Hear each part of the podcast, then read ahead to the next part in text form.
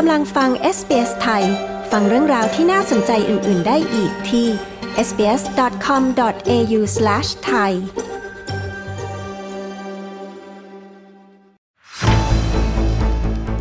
รายงานข่าวสายตรงจากเมืองไทยวันนี้ ตามติดวาระสำคัญที่นายกรัฐมนตรีไทยจะร่วมประชุมอาเซียนสหรัฐที่กรุงวอชิงตัน ขณะที่เมืองไทยมีการปรับลดระดับการเตือนภัยโควิด -19 พร้อมเตรียมการรองรับผู้ป่วยที่มีอาการโควิดระยะยาว ติดตามได้จากคุณยศวัตรพงประพาสผู้สื่อข่าวพิเศษของ SBS ไทย ประจำประเทศไทยค่ะ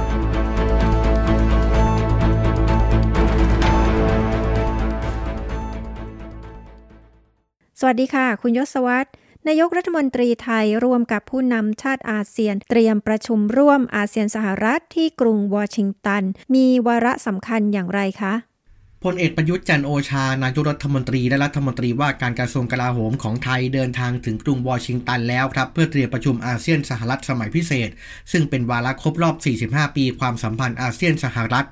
การประชุมครั้งนี้เลื่อนมาจากเดือนมีนาคมที่ผ่านมา ซึ่งเป็นฝ่ายอาเซียนที่ขอเลื่อน เพราะว่ามีสมาชิกอาเซียนบางประเทศไม่สะดวกในวันดังกล่าว ผลลัพธ์สำคัญจะมีการลงนามแถลงการวิสัยทัศน์ร่วม เพื่อขับเคลื่อนความสัมพันธ์ ส่งเสริมความร่วมมือระหว่างกันในแก่การต่อสู้กับการแพร่ระบาดของโรคโควิด -19 เช่น การร่วมลงทุนในอุตสาหกรรม ด้านเภสัชกรรม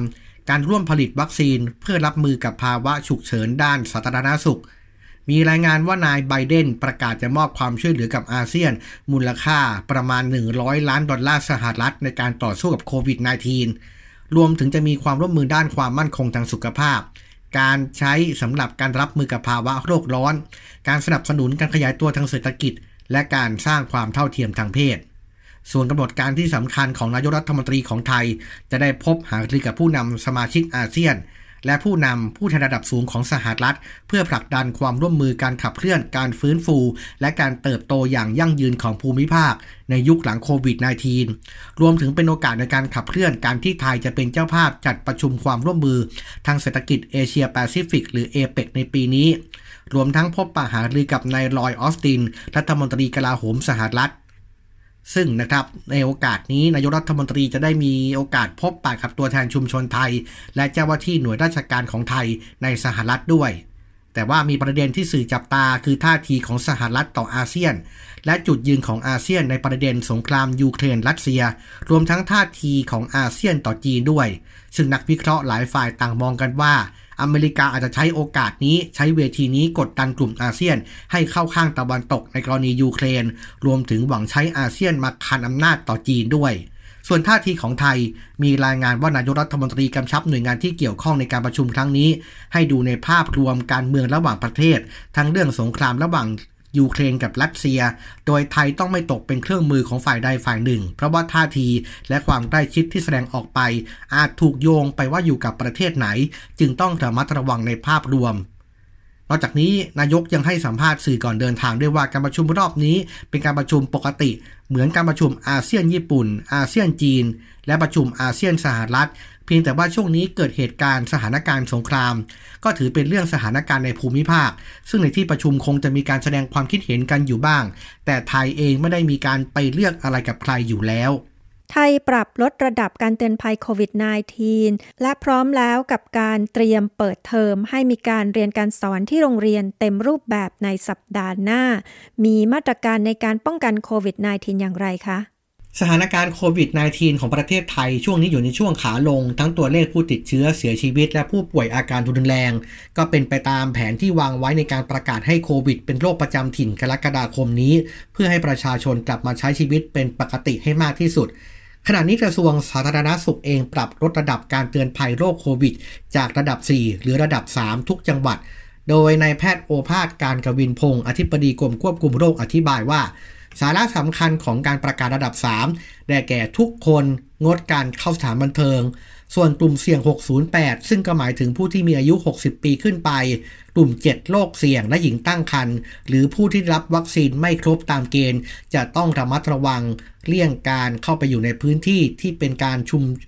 ที่มีผู้คนหนาแน่นแออัดเป็นต้นนะครับ และสัปดาห์หน้าโรงเรียนสถานศึกษา จะเปิดเรียนออนไซต์เต็มรูปแบบ หลังจากที่ผ่านมาเป็นการเรียนแบบออนไลน์ควบคู่ไปกับออนไซต์ตามสถานการณ์ ทางกระทรวงศึกษาธิการจึงออกหลักเกณฑ์การเปิดโรงเรียน หรือสถาบันการศึกษาเพื่อจัดการเรียนการสอนแบบออนไซต์สำหรับโรงเรียนที่ผ่านเกณฑ์ประเมินความพร้อมเปิดเรียน แต่ยังต้องเคร่งครัดตามมาตรการสาธารณสุข เช่น เว้นระยะห่างสวมหน้ากากอนามัย ต้องจัดให้มีสถานที่แยกกักตัวในโรงเรียน มีแผนเผชิญเหตุกรณีนักเรียนครูหรือบุคลากรในสถานศึกษา มีการติดเชื้อ และมีความร่วมมือกับสถานพยาบาลเครือข่ายในพื้นที่ ที่จะดูแลอย่างใกล้ชิด ขณะที่สำนักงานคณะกรรมการอาหารและยา อนุมัติขยายทะเบียนอายุการใช้งานวัคซีน 2 ชนิดด้วยกัน ได้แก่วัคซีน Covovax ให้ครอบคลุมเด็ก 12 ปีขึ้นไป จากเดิมขึ้นทะเบียนไว้ในคนอายุ 18 ปีขึ้นไป และวัคซีน Spikevax ของโมเดอร์นาให้ฉีดครอบคลุมอายุ 6 ขวบขึ้นไป นอกจากนี้ยังอยู่ระหว่างการเจรจากับบริษัทแอสตราเซเนกาในการจัดซื้อยา Long-Acting Antibodyหรือ LAAB ซึ่งผ่านการศึกษาในกลุ่มที่ฉีดวัคซีนแล้วภูมิไม่สูง ไม่มีภูมิ เช่น ผู้ป่วยโรคไต ผู้ผ่าตัดเปลี่ยนอวัยวะ ต้องกินยากดภูมิเป็นต้น ซึ่งตรงนี้พบว่าได้ผลคุ้มค่านะครับไทยก็มีการเตรียมรองรับผู้ป่วยที่มีอาการลองโควิด หรือว่าโควิดระยะยาวด้วยใช่ไหมคะขณะนี้ครับกรุงเทพมหานครเปิดคลินิกรักษาผู้ป่วยลองโควิด ในโรงพยาบาล 9 แห่ง เพื่อดูแลผู้ป่วยโควิด -19 ที่พ้นระยะเฉียบพลัน แต่ว่ายังคงมีอาการผิดปกติในระบบต่างๆ ของร่างกาย ซึ่งผู้ป่วยที่เข้ารับรักษาในคลินิกลองโควิด จะต้องเป็นผู้ป่วยโควิดที่หายป่วยนะครับมากกว่า 1 เดือนขึ้นไป และการให้บริการจะเน้นไปที่การติดตามอาการที่เกิดขึ้นหลังจากหายป่วยซึ่งผู้ป่วยเนี่ยสามารถรับบริการผ่าน 2 ช่องทางด้วยกัน คือผู้ป่วยมารับบริการที่คลินิกปกติ และแพทย์วินิจฉัยอาการที่เข้าได้กับรองโควิด จากนั้นก็จะส่งผู้ป่วยมาที่คลินิกดังกล่าว หรืออีกทางหนึ่งคือผู้ป่วยที่สงสัยอาการตนเอง แล้วก็มารับบริการที่คลินิกลองโควิด โดยตรงเลยก็ได้ ขณะเดียวกันในส่วนของกระทรวงสาธารณาสุขเองกำลังจัดตั้งคลินิกรักษาผู้ป่วยลองโควิด -19 ในโรงพยาบาลทุกระดับทั่วประเทศ เพื่อให้บริการแบบผู้ป่วยนอก ผ่านการนัดหมายการรับบริการ หรือการให้บริการผ่านระบบพบแพทย์ทางไกล ทั้งคลินิกลองโควิด และคลินิกเสมือนจริง เพื่อให้ผู้ป่วยเข้าถึงบริการได้สะดวกรวดเร็วนะครับยศวัตรพงประภาสรายงานข่าวสำหรับ SBS ไทยจากกรุงเทพมหานคร